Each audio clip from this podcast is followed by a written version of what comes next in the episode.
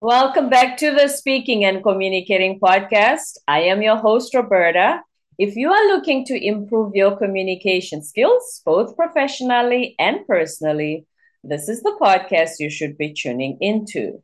And by the end of this episode, please remember to subscribe, give a rating, and a review. Now, most of us think that speaking is something that always comes naturally when we look at our favorite speakers. But my guest today is here to prove that this is a skill not only that can be learned, but it can really improve the quality of your life and of your business. Forrest Tuff is the CEO of One Vision Productions. It's a branding company, and he started in the film industry since 2012, was asked to speak after that, and he has been in the speaking business ever since. And before I go any further, please help me welcome Forrest to the show. Good morning. Good morning. How are you doing, Roberta? I'm doing good. How are you, Forrest? Doing great. Thank you for having me. Thank you for being on the show and taking your time to be here. So tell us a little bit about your background. Oh, no problem.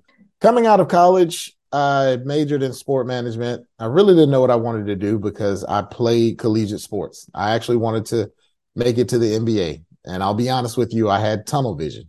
Most doctors who go to be doctors don't have a second dream to be a caterer. They're like, hey, I'm going to be a doctor. And that's how I looked at sports. Mm. Unfortunately, due to an injury, that didn't happen. So now I was at a crossroads trying to decide what I wanted to do.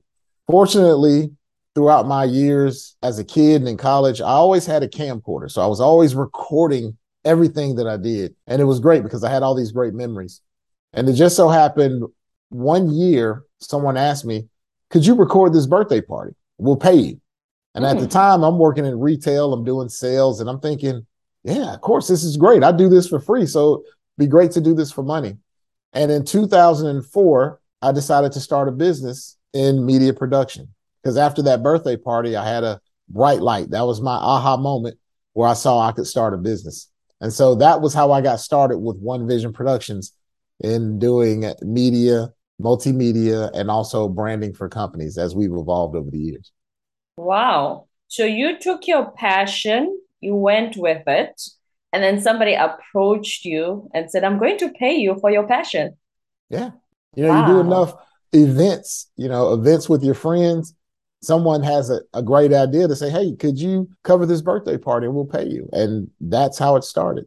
So, what are some of the elements that go into good video? If you produce a good video and you follow this birthday person around and the event itself, what makes the video stand out from the rest, so to speak? You know, it's interesting. At this time, I really didn't realize how much communication and branding was a part of it. I just had an eye for capturing things that I thought were memorable. But one of the things I also did is with each client, I always asked them, What is important to you? I remember asking about the birthday party. This this wasn't formal. I didn't have a layout. I just asked, so what are the things that are really important for you to have on this video? And having that knowledge, I made a list of things that I knew they needed. And so I made sure if I didn't do anything else, I captured those moments. Because if I fail to capture those moments, they might have felt something was missing. But now I realized everything else that I had on top of that made our service above and beyond.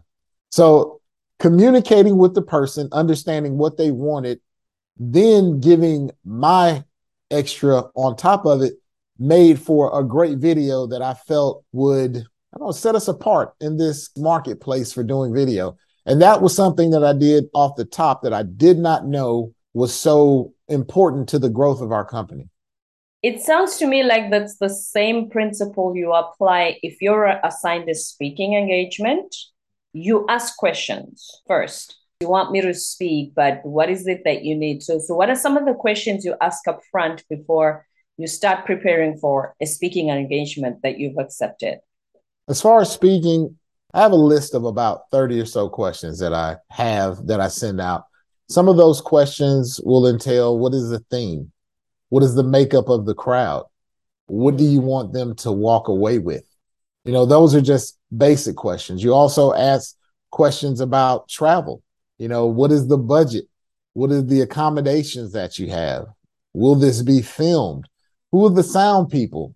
How is it going to work with PowerPoints? there's so many different aspects of speaking that you may not consider because you're thinking, hey, I'm just going to walk up on the stage, deliver, and knock it out the park. But in order to do that, oftentimes you need to know what it is that they're looking for in a speaker. And also, you have to understand what it is you need in order to be effective as a speaker. And some of that will come with time. It will come with patience and understanding and going to different speaking engagements. But I make sure I qualify just as they had the opportunity to qualify me as a speaker to make sure that we're a good fit. Mm-hmm. And so this is how we can grow and have referrals. Right. So talk to us about your branding company, One Vision. Mm-hmm. We specialize in aerial drone services, video production, graphic design, animation. And we do that for small businesses, government agencies, commercial businesses, and also we work with film studios. For instance, we've worked with organizations like Coca Cola, 20th okay. Century Fox, some of these productions. And we also do like marketing videos and commercials. So what we do in a nutshell is we work with organizations to help push out their brand. If they have a, uh, let's say if they have a pitch, we want to do set of commercials that's going to reach this demographic, and here's the message we want to get across. Then our job is to work with these organizations to look at what they're trying to do and align that with our team so that we can create this product that they can use in mask or use to help brand whatever they're trying to put out at the time. Speaking of 20th Century Fox, did you guys ever suggest to them when it turned to 2000 to say maybe they should change to 21st Century Fox? Well, they're actually 20th Century Studios now. So that may be something that they may consider, but they recently were bought and changed to 20th Century Studios. Mm. So I mm. don't know if they're going to brand or if they want to use that as their staple, but that's a good idea. We may have to shoot that over to them, see how they like it. There you go. okay. So, with the work that you do in your company, what would you say about two or three key points that go into branding either yourself as a business or, or your company?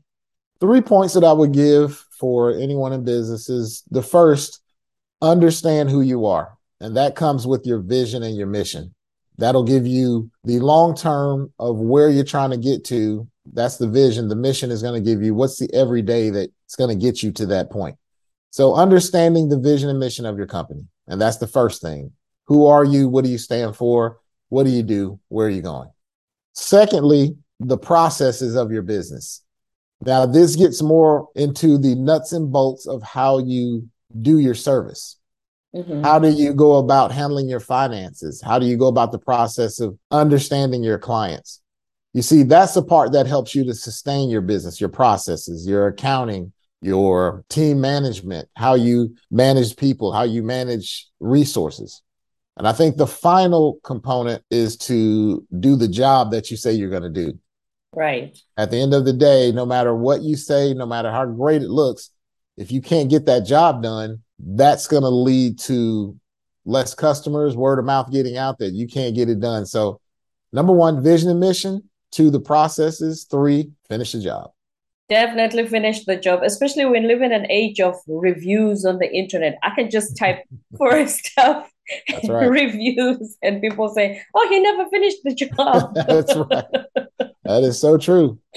Exactly. That is so true. When you spoke about the list of the questions you ask, the communication you have with the client based on what they need, where do you think most businesses go wrong when it comes to that in delivering their service? Because they usually come with the we're experts, this is a superior product, it's going to change your life, especially in this internet marketing age we live in now. Mm-hmm.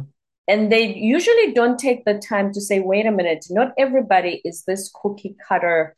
It's not a one size fits all where do you think they go wrong with that? And is it because the focus is the bottom line meaning we get as many clients and as much money as we can? Does your product of delivering for each client individually based on their needs does it sound a little inefficient? Don't you think i could be making more money with just boom everybody's the same. I think that's going to differ for each individual oftentimes if you're trying to become an expert at something this process is necessary when you want to be known for something there's a process that's necessary to do it. It's not negative to grab those customers and go. I'm not saying don't do that. But you also have to understand there's going to be positives and negatives if you go about it that way.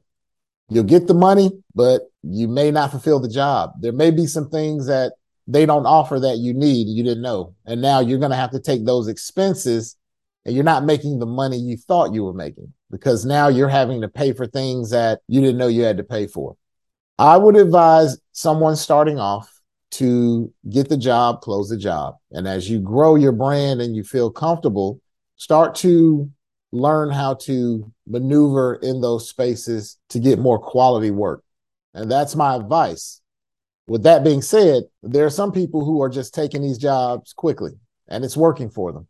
And mm-hmm. it's going to vary from person to person. There is no one thing fits all. Some people can move on the fly and make it happen. I know in my business, to be honest with you, that's how I was at first. I just started taking jobs and I was just taking jobs left and right and figuring it out on the fly. Right. And there were a lot of mistakes that I made, but I also, because customer service was my biggest thing, I also was willing to pay the price if I mm-hmm. overlook something. You have to factor that in also. Mm-hmm. So I would advise you if you're starting a business, look at the pros and cons of going about it each way and just try to make solid decisions, but also be prepared to stand behind your word. Even if you overlook something and you realize, wow, I'm going to have to pay back $500 that I should have charged them. Stick to your word because you overlooked it. Yes. And that's what I say. Stick by your word. That'll go a long way. What are the two values that your company is ruled by? Ethics in business and standing by our word. Those mm-hmm. are the mm-hmm. two most important components that I will say and being and, fair with customers. You know, we let them know up front this is what it's going to cost. Don't shy away from it. But then that also opens the door for conversation. You know, if they're like, oh, well, we don't feel we need to pay for this. So, yada, yada, that's fine. Now let's have dialogue. Let's have conversation and be transparent. So that transparency is something where they understand your intentions and they don't feel like as if you're just trying to get over to make money. Right. Now, when it comes to speaking, you're working on One Vision Productions. Mm-hmm. Did you decide, okay, now I want to speak, or how did you transition into that, adding that career into what you're doing? Being in business, I was often asked to come out and speak to different organizations. At the time, around 2015, I started mentoring with an organization through the Small Business Administration called SCORE. And so I was offering pro bono business mentoring for small businesses. That same point in time, I was asked on how to speak. People were asking me, Hey, how do I start a speaking business? And at this time, I had been asked to come speak for organizations. And I was also helping others in that space. But the reality was, I didn't have the expertise that I needed to really advise them. And I didn't have the true expertise to grow my speaking business. So in 2017, I joined Toastmasters in order to understand more about how to package what I was doing and become a better speaker and communicator. I joined two years prior to that in 2015. Okay. Yes. So, what about Toastmasters added to your skill set? Toastmasters added the training to understand how to present. Oftentimes if you don't know how to package material you can find yourself just all over the place. Right. You think you're giving great information but it may not be cohesive and audiences may not follow. One of the things that i learned in toastmasters is how to present and create a talk that they could follow it's like a journey you're taking them on a journey because i think i'm a natural storyteller but how to package that in a way that it's enough for people to receive and take something away that was one of the biggest things for me that Toastmasters helped me with is just packaging my thoughts into talks. Mm-hmm. Speaking of storytelling, which we emphasize a lot on this podcast, what about stories is so impactful that we always emphasize hey, don't just present data and statistics and graphs, but tell a story behind the information. Why is that so important? if I were to tell you my own words, stories are engaging. I can go back to when we were kids and somebody read us a bedtime story. Mm-hmm. That feeling of being able to see something that wasn't physically in front of you That's how impactful a story is. So from a child, you develop this imaginary mindset to be able to see something. You know, I asked my daughter, what do you want to be when you grow up? And she'll readily tell me a unicorn because I read her these great stories about unicorn. And so she could envision it and it was real. I think what makes it so powerful now as adults is that same concept. When you're telling a story or you're empowering a crowd or you're showing them where you may have failed and gained some experience, oftentimes they can envision that. They may have gone through the same thing or may not, but now they see something that they're like, I can do that. Mm. And to me, that's where I saw that connection of how impactful storytelling is. It creates a vision of what can be. And that is what humans need. We need the ability to see beyond our realities, oftentimes. Yes. And for me, that is why storytelling is so impactful when talking to organizations. It gives them something to pull on and to envision as a goal that they can achieve. That is so true. It's the imagination, it's seeing what's possible. And like you said, connecting with the audience. Because right. I think a lot of speakers, that's what they struggle with connecting with audiences and finding ways to engage them and thinking, but this is such brilliant information. Why aren't they just accepting it? You know? right. I mean, it stands to reason. Listen, I'm the expert. I have all this great information. Yeah. Why do I have to engage you? You know, that's the way it works. Exactly. You spoke earlier of Toastmasters helping you package your message, which it has helped me too, because my brain is got a million thoughts going at the same time. And it helps you package. They even call it the law of three. At best, obviously, circumstances might differ. Have about three main ideas mm-hmm. to your speech and then work around that. What do you right. think of that? I think it's amazing. You know, I think even now more so, the attention span is less. People's attention span is, I want it right now. Give it to me right now because that's how social media construct has moved our attention span. I think it's important to understand when you're packaging things, how do you engage an audience right off the top? Mm-hmm. And what can they take away? Oftentimes in a speech, I may use an acronym. For instance, the word run. I'm talking to a film audience. That's research, understudy, network. Mm. Now, for mm. those who understand the research aspect is what we have to do with anything.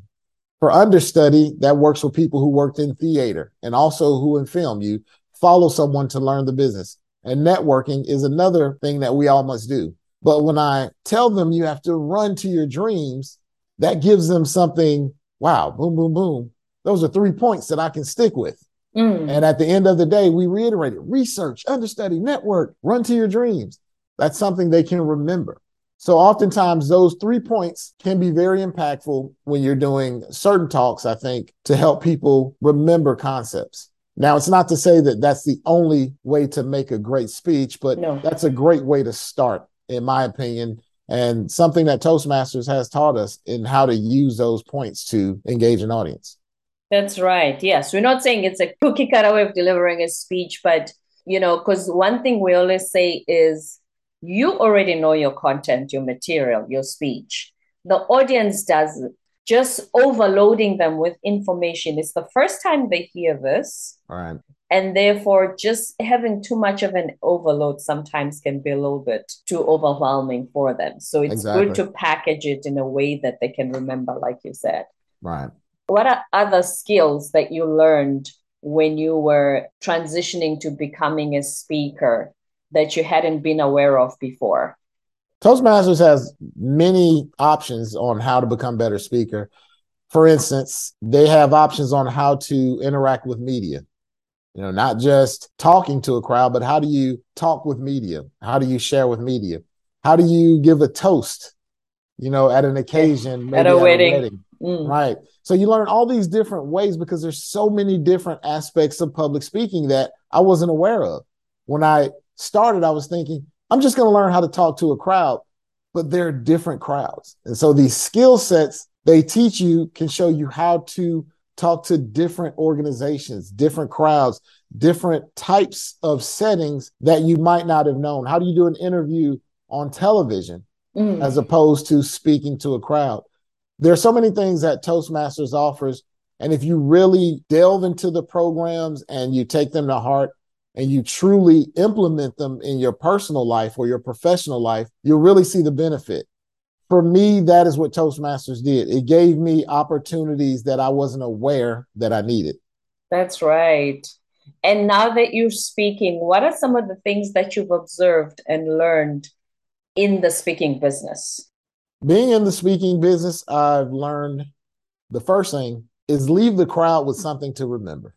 I've flubbed on talks before, but I've learned to make sure I interact with that crowd. There's a saying that oftentimes the crowd may not remember what you said, but they will remember how you made them feel. I do my best to evoke emotion in my talks, to let my story not only just be about me, but also help you to understand what I was going through on that journey. Hmm. Because maybe I can connect with something you felt on your journey. Maybe my failures, as I call them, experiences will resonate with you and you'll remember that feeling of like, I never thought I could make it. I won't make it. But then the triumph of overcoming and now starting to feel something. So, one of the things that I think is most important is I always try to make sure that not only do I have my stuff together, I rehearse, I make sure I come prepared for every talk, but you will have things that will happen that are out of your control. Yeah. But try to make sure that you connect with that audience and make them feel something. I think if they can feel something that resonates with them, then that talk won't be in vain in terms of that information. And that's from my personal experience and how I've delivered. Evoke emotion, which is where storytelling usually shines because right. usually the story is what's going to evoke the emotion exactly. behind the idea you're delivering. Like you said, sometimes things happen that are out of your control. Do you lose your mind? Do you go in panic mode and think, wait a minute, I wasn't prepared for this? Yeah. Like if you're talking to an audience and your mic goes out, that's right. Rip that mic off and just go off on the sound team. what are you yeah. guys doing? What are you ladies doing? No, you keep your composure. Take your time. Think about it. The crowd is with you. You have to look at it as a captive audience. They're feeding off the energy you're giving. Mm. Find ways to overcome something. Case in point, if your mic goes out, continue to talk. Just focus on doing what you can do. If that means you have to now walk down off that stage and get into the crowd so that they can hear you, you have to be willing to be pliable when you speak and just try to do things that are going to, you know, make them have fun. Try to make light of certain situations. Don't take it so serious. And the crowd will respond off of the energy that you give out. So there are so many different things that can happen. You just have to either try to prepare for some that you think may happen or be flexible. And that's the thing we have with there's this thing called table topics. Yes, the two minute impromptu speeches. they teach you how to be impromptu, how to go with the flow or make something happen. These type of exercises help you become a well-rounded speaker, in my opinion. That's right. Be able to adapt and not lose your mind and think, wait a minute, I'm so prepared. How can this go wrong? I didn't see this. Yes. Mm. Because when you are lighthearted and you just make light of the situation, like you said, they feed off of that. But I want us to emphasize on the point where you said the audience are rooting for you, because I think a lot of people don't know that, especially if they've never spoken before and are afraid of being on stage. They don't know that people are rooting for you. Nobody's there to judge and say, Oh, I want to see how much Forrest is going to mess up today. Nobody thinks right. like that. Right. They're coming because they heard about this impactful speaker. And it's not like a Toastmasters meeting. In Toastmasters, everyone's rooting for you. Mm. When you're at an engagement, they may not be rooting for you, but they don't want to see you fail. No. They're here for positivity. What can you give to uplift them? And everything you do can add to that experience. I always say make sure that the energy you give out to the crowd is something they can feel because that energy, that positivity. One time I started a presentation and I was so ready and my slide wouldn't move. My clicker wouldn't. And I remember going, What is wrong with this clicker? You know, and I'm just having a fun at it while they're working on it. You know, and I'm hmm. talking to the crowd about have you ever given a presentation? And so many people identified who's ever had a clicker to go out right when you start a presentation? and they were not focused on my presentation. They were focused on the fact that we're still engaging one another. And it's okay. I'm human. Guess what? I'm yes. giving information, but I'm human. I make mistakes. And they were okay. And when it finally came on almost a minute later, we got right into the presentation. Not a beat was lost. Be adaptable. Have fun with it. Mm-hmm. Because they've also had those experiences, and that's what you connected on. and then one last thing when you talk about speaking. So you're a speaker and you want to brand yourself as a speaker. Are there any tips you can give us in order to know how to brand yourself, how to present yourself in a way that they say, oh, we want the speaker to come and speak at our conference? There are a couple of things that I think may be necessary. One, understanding your topics and understanding what audiences you best serve. That's one of the things I think as a speaker you should know because that's going to help you with your brand. I've seen some speakers brand themselves in their outfit. So how they dress, they mm-hmm. become known as a certain person that either wears this hat or this scarf or wild colors. That may be a way that you can brand yourself. Mm. Also having what they call a one sheet. It's a sheet that talks about who you are, what you service. It may have testimonials from clients and some of the clients that you serve. That's important when you send out for speaking engagements. It gives them a snapshot of who you are and what you offer, and they can see how that may be beneficial. I would also advise a website okay. that talks about who you are, somewhere that they can see you, whether it's social media. But as far as professional speaking, I would advise a website where they can go and see you. Here's the importance of having a website versus social media. Mm. When they go to your website, it's all about what you offer.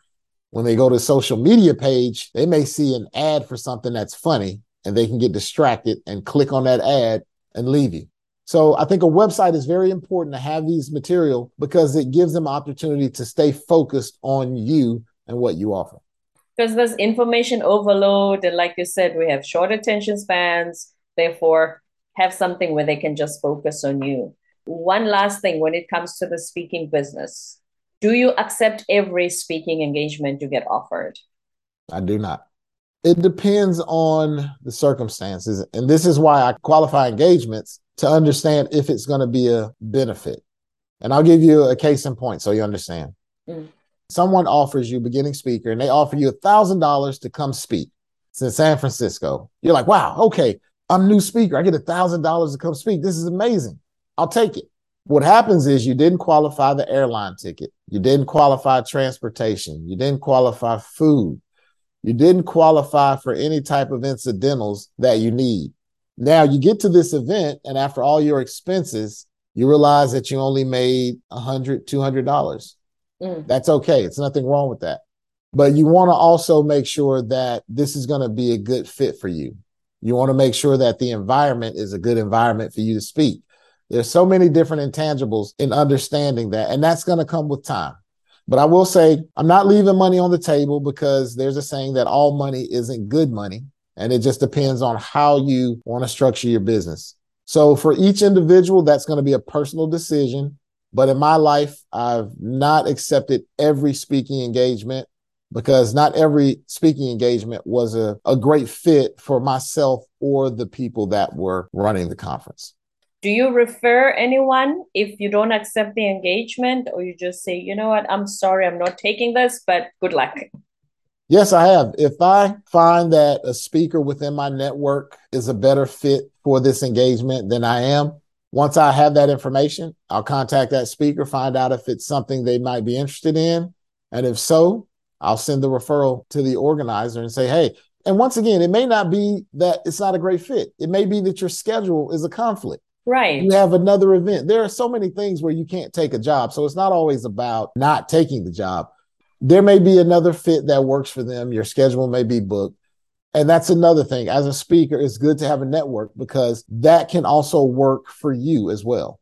They could also refer work to you. So it's not just about what you can book, but also about referrals coming from colleagues and giving those same referrals to your colleagues. Mm-hmm. The importance of networking. Yes.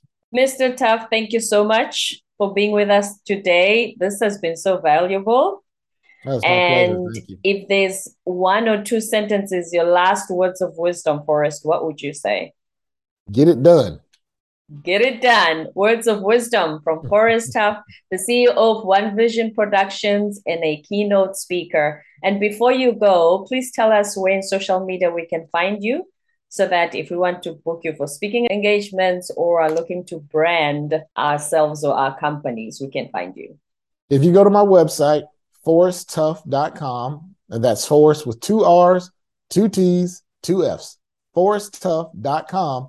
You can find all my social media links, everything about me from my production business to my film work, and also me as a public speaker or my coaching services. So once again, forresttuff.com, and that will get you to everything. Thank you so much. forresttuff.com for being able to continue to have a conversation with Mr. Forrest Tuff, our guest today on the show. Thank you for being here. I really enjoyed our conversation. Yeah, it's been great. Thank you. Don't forget to subscribe, give a rating and a review, and we'll be with you next time.